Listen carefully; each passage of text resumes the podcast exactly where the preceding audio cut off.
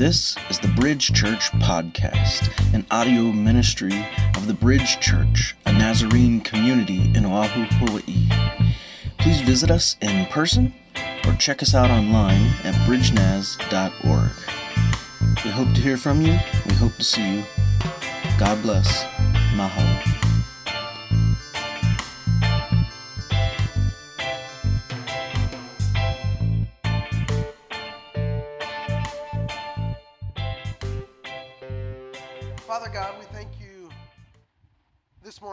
So good. We're grateful for the little ones among us. And we pray that the scripture would be planted deep in their minds and deep in their hearts, and that it would, over the course of their lives, blossom. Spirit, thank you for being in us and among us this morning, stirring our hearts and enlivening our minds. Jesus, this morning we desire to know you better. We desire to know your story more intimately. So we pray, oh God, that you would help us in that way. We devote this time to you, Lord. Have your way among us and with us. We pray these things together in the name of the Father, Son, and Holy Spirit. And everybody said, Amen. Well, good morning. That's kind of kind of like frail good morning response. Good morning. Good morning. Uh, I'm a little I'm a little frail this morning myself. Um, so if you didn't get the usual hug or whatever from me, I'm trying to keep my distance a little bit with the earache and a throat ache and congestion. But it's it's good to be here this morning. Uh, nonetheless, I was wondering uh, if y'all heard the one about the taxi driver. No. All right. So one day, a man was in the city and he flagged down a taxi. And when the taxi pulled up, uh, the man got in the back seat and he was on his way. And a few minutes into the ride, the passenger in the back seat, um, he reached up to the front seat and uh, he tapped the driver on the shoulder to ask him a question. And when he tapped the driver on the shoulder, the driver freaked out. Uh, he began screaming, ah! He sped up. He lost control of the car. He nearly hit a bus. He swerved up onto the sidewalk. He nicked a fire hydrant, and he stopped a foot shy of a window diner, or diner window. And for a second, everything went silent in the cab. And then the driver, after catching his breath, said, Sir, don't ever do that to me again.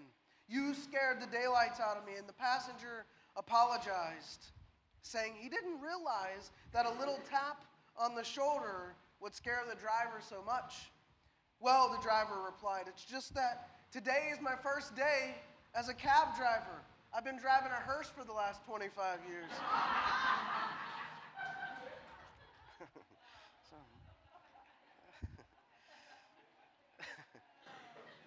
Speaking of, uh, speaking of speeding, that's a horrible transition.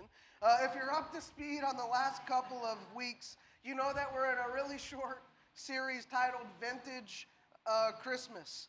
And you also know that the idea behind this short series is to recover elements from our Christmas story, particularly the original Christmas, so that we can maintain them and guard them. Right? On the flip side, uh, this also means that we're also interested in eschewing or doing away with uh, mythology, whether uh, historical mythology, cultural mythology, or even just evangelical mythology uh, that has encroached upon our Christmas story, that has, has crept in. And so we began Advent by recovering Jesus' birth date. And last week we sought to recover Jesus' birthplace. And I've heard numerous folks come up to me in sort of amazement and, and shock, um, kind of astonished that this is the first time some of y'all are hearing some of these things. And on the one hand, as the pastor here, I'm, I'm glad that the truth of the scriptures are affecting you in positive ways. On the other hand, I'm a little sad, right, that, that things have become, our story has become so misunderstood and so incorrectly taught. So today, I'm going to continue on my track trying to do a little bit of Christmas myth busting, right? So we've got three things that we're going to consider, and you can see that up on the screen here the Magi, Santa, and Xmas, right? We want to recover these three things. We're going to start with the Magi. This is one of the most, like the most, is one of the most misconstrued stories in Scripture, and particularly with regard to Jesus' birth, right? I can think of about a dozen things immediately that come to mind that are, that are wrong about the way this story is told. So here you go, Derek. We were talking about this last week, the Magi. But I want you to think about that, right? A dozen things immediately come to mind, or a dozen things have moved in on this part of Jesus' story and have encroached upon it, right? They've actually reshaped this part of Jesus' story. So uh, you can see here, that's a little hard to read, but you can see the things up on the screen that I'm thinking of. 12 myths about the Magi, that there were three, that they were wise men, that they were kings, that they were from India, Persia, and Africa. That one may be a little less known but that their names were Caspar, Melchior, and Balthazar. That one also may be a little less known, but it's, it's out there. Um, that one of them was assuredly black. That they visited Jesus at a stable, and if you were here last week, you know my beef with that. That they rode camels, that they followed a moving star, that they gave Jesus birthday gifts, that they were Jewish, and that they were all men. So these are 12 myths, right? A close look at the text of Scripture shows that none of these things are mentioned in the text. Not a single one of them. It does, however, tell us what really went down surrounding the early days of Jesus' childhood. In fact, the text of Scripture tells us not that the Magi showed up at Jesus' birth, but perhaps when Jesus was about two years old. They didn't visit Jesus in a stable. But they showed up at the family home. Again, if, if you missed last week, I encourage you to watch that sermon or listen to it. But they showed up at the family home and they brought gifts fit for a king. Uh, this may actually have been a different family home than the one Jesus was born in. Our Christmas presentation this morning uh, did a pretty good job of getting the story right. Um, right? But I, I, just want us to look at the text this morning. It's a bit lengthy, but it's worth the read. So we're going to read all of chapter 2 of Matthew, right? Matthew 2 in its entirety this morning, which gives us the whole story. It says this. And actually, as we go along, I'm just going to stop and take a couple breaks and, and comment as we read through these verses. So, here we go. After Jesus was born in Bethlehem in Judea during the time of King Herod, Magi came from the east to Jerusalem. So note again, now these are not wise men. Uh, there was a particular word for wise men in Greek. It was sophou or sophos, right? These were the philosophers. Uh, that is not what they're called. They're called magi. They're also not called kings, right? Which there was a word for that in Greek. They are magi. Uh, they are astronomers, uh, perhaps priests in the ancient religion known as Zoroastrianism. And there's your word of the day, by the way. It isn't in your bulletin, but if you want to write it down, Zoroastrianism, right? Z O R O A S T R I A N I S M. So, Zoroastrianism is your word for the day. But note also that uh, they go to Jerusalem, right? Not Bethlehem, which is about six miles away. Um, and so this is also important right? They look at the last line. From the east they came to Jerusalem. This is Jerusalem's about six miles away from Bethlehem. And that, that's important. Let's go on to the next verse. And asked, Where is the one who has been born King of the Jews? We saw his star when it rose and have come to worship him. So, what I want you to note about this is that it's the first sighting of the star, right? Its appearance at its rising. And this occurred, as the text suggests, when Jesus was born. This means that the Magi were not there at Jesus' birth. They were not there at Jesus' birth. They came later. And it also means that they weren't following a star the whole way. They ended up in Jerusalem, after all, not where Jesus was. They ended up in Jerusalem talking to Herod. And then Herod talked to some Jewish scholars, and then they pointed them to Bethlehem. All right? So the next thing, next few verses. When King Herod heard this, he was disturbed, and all of Jerusalem with him. When he had called together all the teachers of the law, he asked them where the Messiah was to be born. In Bethlehem of Judea, they said, or in Bethlehem of Judea, they replied, for this is what the prophet has written.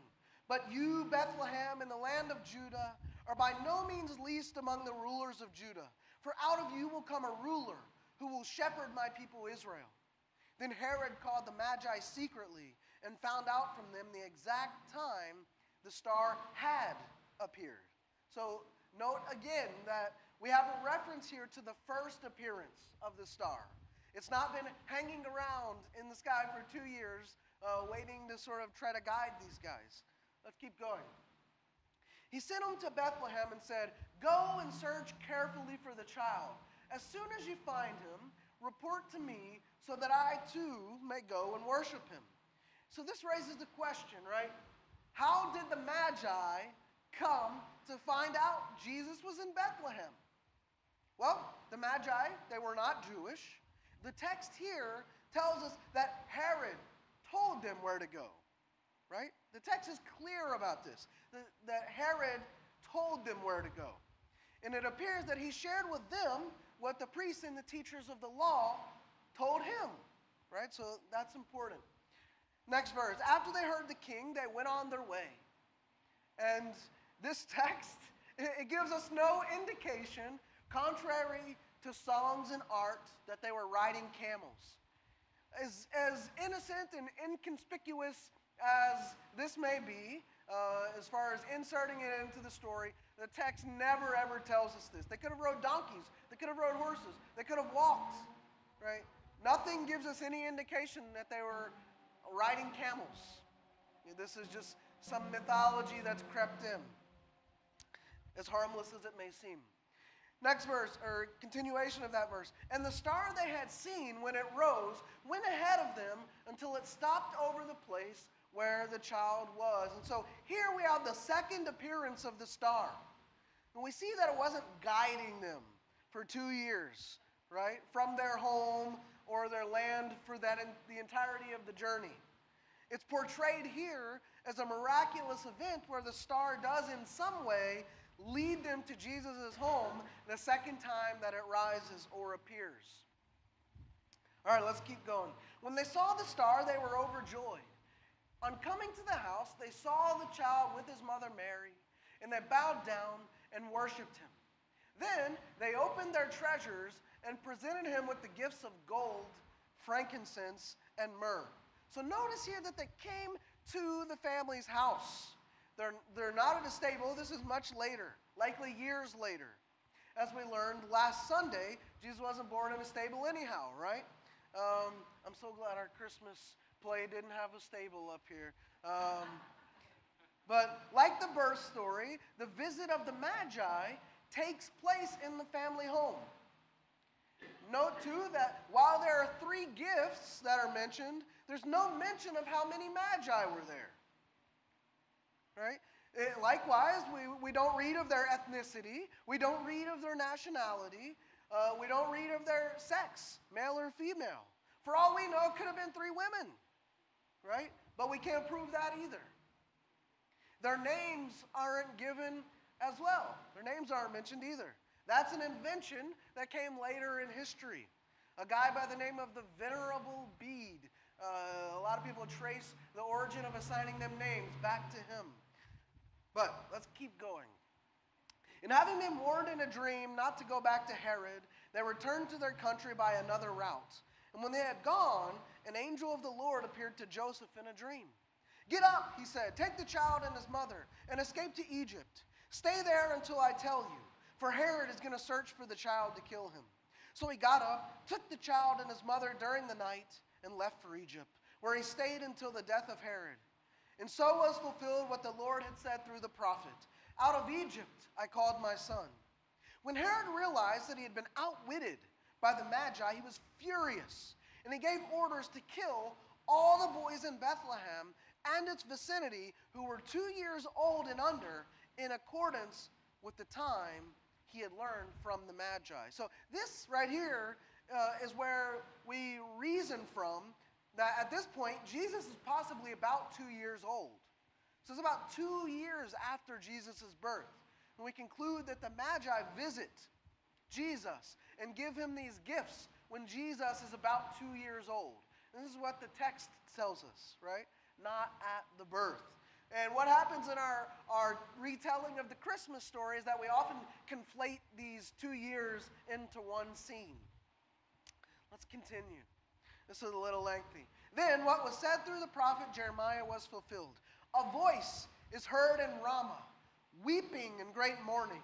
Rachel weeping for her children and refusing to be comforted because they are no more. After Herod died, an angel of the Lord appeared in a dream to Joseph and said, Get up Take the child and his mother and go to the land of Israel, for those who were trying to take the child's life are dead. So he got up, took the child and his mother, and went to the land of Israel. But when he heard that Archelaus was reigning in Judea in place of the, his father Herod, he was afraid to go there. Having been warned in a dream, he withdrew to the district of Galilee, and he went and lived in a town called Nazareth. So was fulfilled what was said through the prophets that he would be called a Nazarene. And so, um, you can see that the story, right, gives us all the details that we need. Uh, others have come along throughout history and have added things to this story. Matthew 2 is good enough.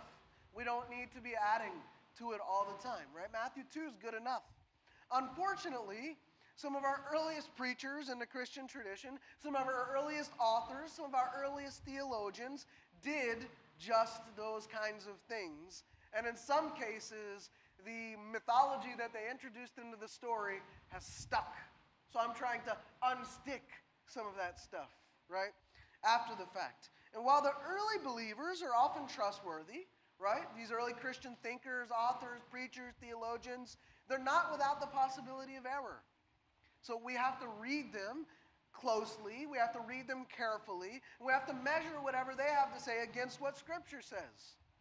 But the point remains we have to be careful when we read Scripture. We don't want to be importing all kinds of things into the story. We have to be careful about that. We have to be careful when we notice others doing so, right? So we don't want to, to take a word, last week's word of the week, or was it? No, last week's was Septuagint, but that word fabulate. We don't want to fabulate. We don't want to make up fables, right, and inject them into the Christmas narrative. So we're going to move on to the next thing then. We got the Magi. We've recovered them, hopefully. We're going to move on to Santa.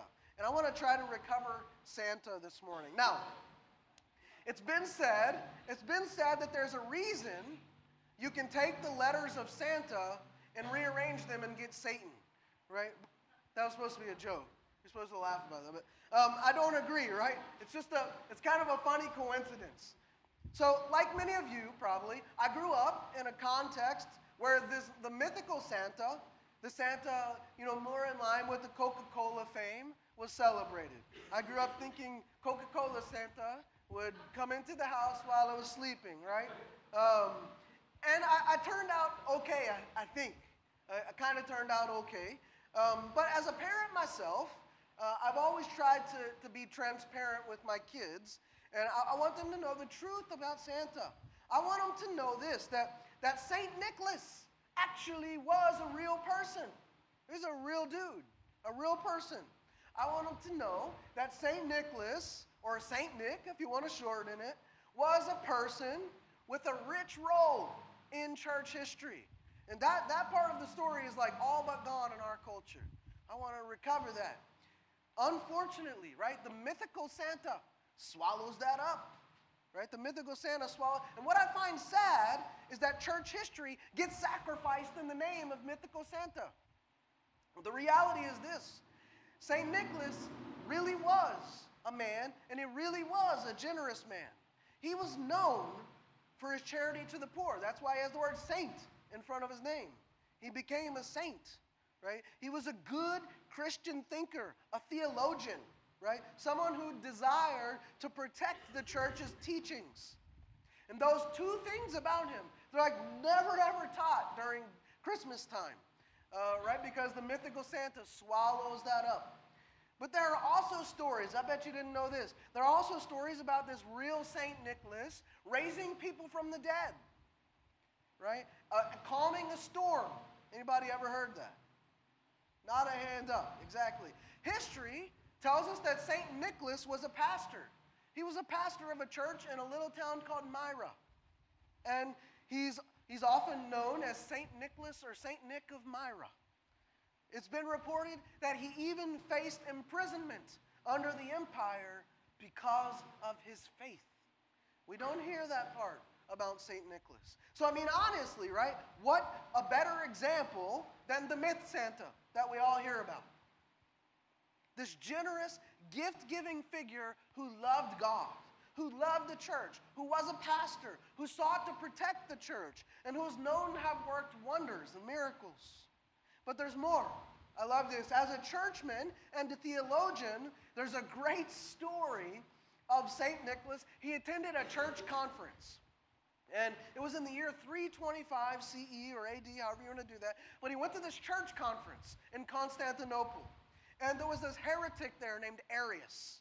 And uh, Arius was at this conference, and Arius was teaching and arguing that Jesus was not co equal with God, but that God created Jesus, and therefore Jesus was lesser than God. And this infuriated St. Nicholas so much that right in the middle of this church conference with these pastors and theologians, St. Nicholas stands up and punches Arius in the face. Right? Right in the middle of, see, you, you want to tell your kids about this. Now, right? For some of you, uh, that's the Santa you want to tell your kids about, like the MMA Santa, right? And by the way, right, Santa is just uh, another way of saying saint if you, you didn't know that. Um, but here we have a, a defender, like a real defender of the faith, a defender of orthodox historical Christianity, and someone whose story has been so whitewashed that it resembles nothing of reality. This is the Santa that I want my kids to know about because history is very important. And his example other than punching people in the face, is quite amazing. It's quite amazing. Right? Obviously, I can't, I can't uh, make anyone do anything. I can't make anyone agree with me or subscribe to what I believe.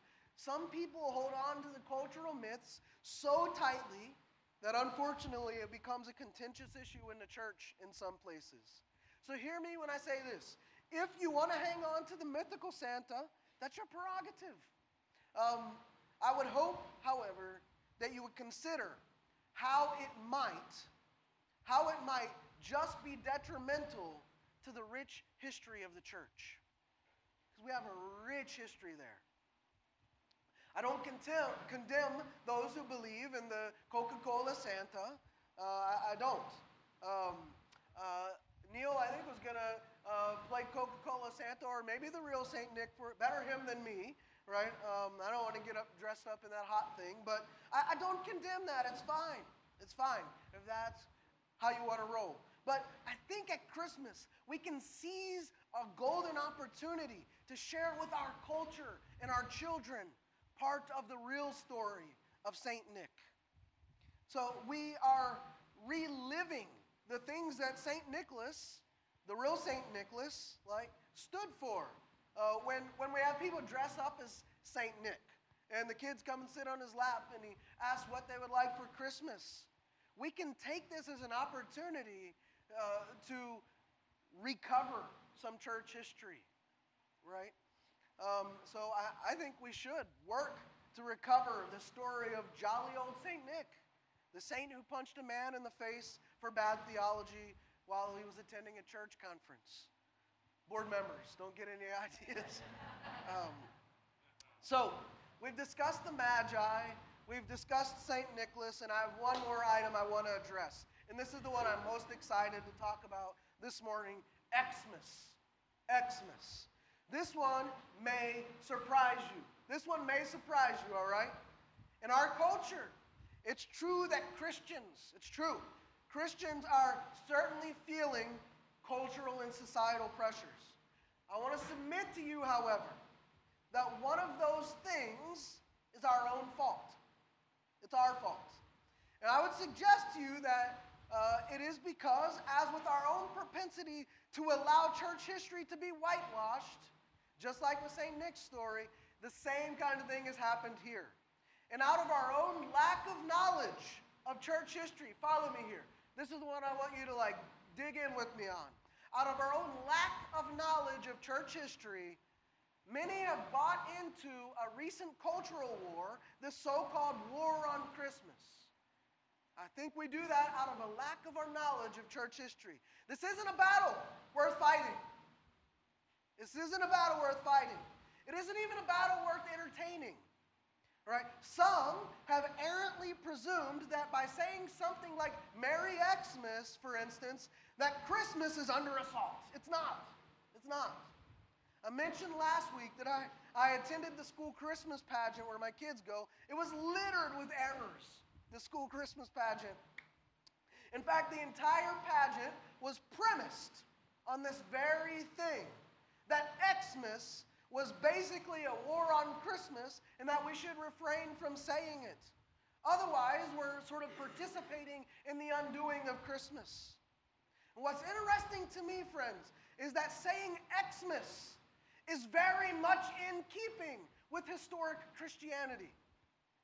Very much in keeping with historic Christianity. And what's also interesting is that some who are ready to go to bat for mythical Santa are also some of the loudest when it comes to not saying Xmas. And frankly, that's a massive contradiction in terms. Let me explain why. All right. As Christians, we claim to be followers of Jesus Christ. You can look up here on the board, right? The, the title, Christ, in Greek is Christos. You can see it on the right over there at the top. Christos. Now, the first letter of the title of Christ's name is the Greek letter chi. It looks like the X up there. Some wrongly say chi, like in the fraternities, but it's chi. That's the correct pronunciation of it. Christos, right? And what the earliest Christians did, stay with me here, what the earliest Christians did, in a kind of Jewish sense, was abbreviate the title for two reasons.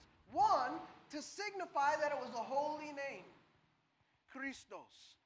And two, to save ink and space when copying or writing manuscripts of Scripture. And what they would do is that they would write the first letter and the last letter of the name, and they would put a line bar over top of it to signify its significance and importance. And they did this for Jesus' name. You can see that on the left there, Jesus.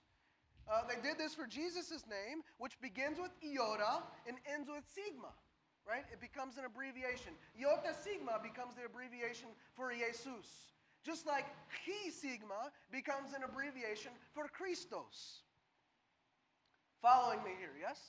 Yes, very good. So, to say Jesus Christ in Greek, um, in the Greek manuscripts, they would write iota sigma, chi sigma, right? And that saved a lot of ink, it saved a lot of space, but it also sort of designated these names as holy right? So sometimes in the manuscripts, they could even shorten this, uh, the letter iota sigma, to just an iota, or the letter, or uh, chi sigma to the letter chi, right? So a single letter. And so uh, they did this for the name God, right? They put a theta sigma, theos. Uh, they did it for the Spirit, which is the Greek word pneuma, begins with the letter P and ends with an alpha. So it would be P alpha right? And so if you look up here, this is uh, an example uh, with Jesus Christ. And by the way, I bet you that there isn't another single church on the island this morning that are looking at samples of ancient Greek manuscripts. But here you go, right? This is pretty cool, right? I'm stoked that I can do that here. I think it's kind of special. So you look at this, right? This, this is from a historical Greek manuscript. And you can see what's happening there. They've abbreviated Jesus' name, Jesus, and then Christos, right? And they put the line bar over top of it. The S there, the sigma, looks like a C. That was just a different way to write a sigma. And so this is where we get, this is where we get the abbreviation Xmas from. From church history, from our manuscripts. This is long standing in church history. We've been doing this since the beginning. Right? We've been doing this for thousands of years. The Greek word for the fish. You can see the little fish symbol down here on the bottom of the screen. Some of you may have this on your car. The word for fish in Greek is ichthus, right? And you can see the letters down there inside the little fish symbol. That spells ichthus. If we take them out and put them at the top of the screen, you can see the abbreviation here. The early Christians turned this into a symbol, ichthus, the fish. The iota stands for Iesous or Jesus. The chi stands for Christos or Christ. The theta stands for theou, God's. Uh, the upsilon stands for uios or son, and soter, Savior. So that fish symbol means Jesus Christ, God's Son, Savior. Right? We've been doing this for thousands and thousands of years. This is a part of our heritage. This is a part of our rich history. But our Christian history is lost on many of us. It's become so whitewashed and so forgotten. And as a result, we can even subscribe to and buy into these wars that something like Xmas is an assault, an all out assault on Christmas. It's not. We're the ones who started that. Right? So, as I've said in the last uh, couple of weeks, and I, as I want to reiterate here, the details matter. The details really, really, really, truly matter. They do. Because our story matters. This story matters. Knowing the details can save your credibility in conversation. I was preaching here at Radford High School on Friday to a group of students, uh, 7:15 in the morning, and I was going through some of this Christmas stuff with them. And one of the students, why does this matter? Right? And that, that's what I told him because your credibility is on the line. If you're going to get the details wrong, then nobody's going to trust you or believe you, and they're certainly not going to trust or believe the story. Your credibility is on the line. The credibility of the gospel's on the line. Knowing the details can spare you from getting into unnecessary culture wars. Knowing the details can enrich your appreciation for church history. Whether it's talking about the letter Chi, the fish symbol, or St. Nicholas. Knowing the details can save your kids from heartache when they, when they find out the truth about Coca Cola Santa not existing. Knowing the story helps you prevent others and even yourself from whitewashing it. Knowing the story should make you want to maintain and want to preserve it. Knowing the story should give you a greater appreciation for studying Scripture. And most of all, knowing the story, knowing the details, should draw you deeper into God and deeper into God's story. And that's my hope for you this morning. That during this Christmas season, the reality of the details that come to matter to you because they matter so, so much. There's a cost to the church when Christians don't know the details of the story, when they don't know the details of their history. There's a cost to the church, a cost to you personally, a cost really, truly to our society. They need the true gospel, they need the truth. And in a world where so many are depressed during the holidays. So many are lonely. So many are hurting. It's not our culture story, our culture's myth that's going to give them hope. It's not. It's going to make them feel worse. It's the story of Jesus, the story of Jesus' church that's going to give them hope. It's not the cultural myths that are going to lead them to a place of belief and trust and hope. It's the story of Scripture, period. And we have to be the ones to offer that. And we have to know our stuff. And in order to do that, we have to be credible, right? We have to be the ones who are willing to offer that to people. And so, with that, I want to challenge you this morning to think on these things. And I want to challenge you to know the story and to know it well so that you can tell it well. Amen? Amen. If you're here this morning, I want to invite you to participate in a benediction, a blessing. So if you're able to, from where you're at, uh, stand. Whether you're sitting or standing, I want to ask uh, that you assume a posture of humility and receive this gift by turning your palms upright to our Lord. And now receive this blessing. Brothers and sisters in the faith, may we go from this place like the Magi, seeking the great morning star, Jesus.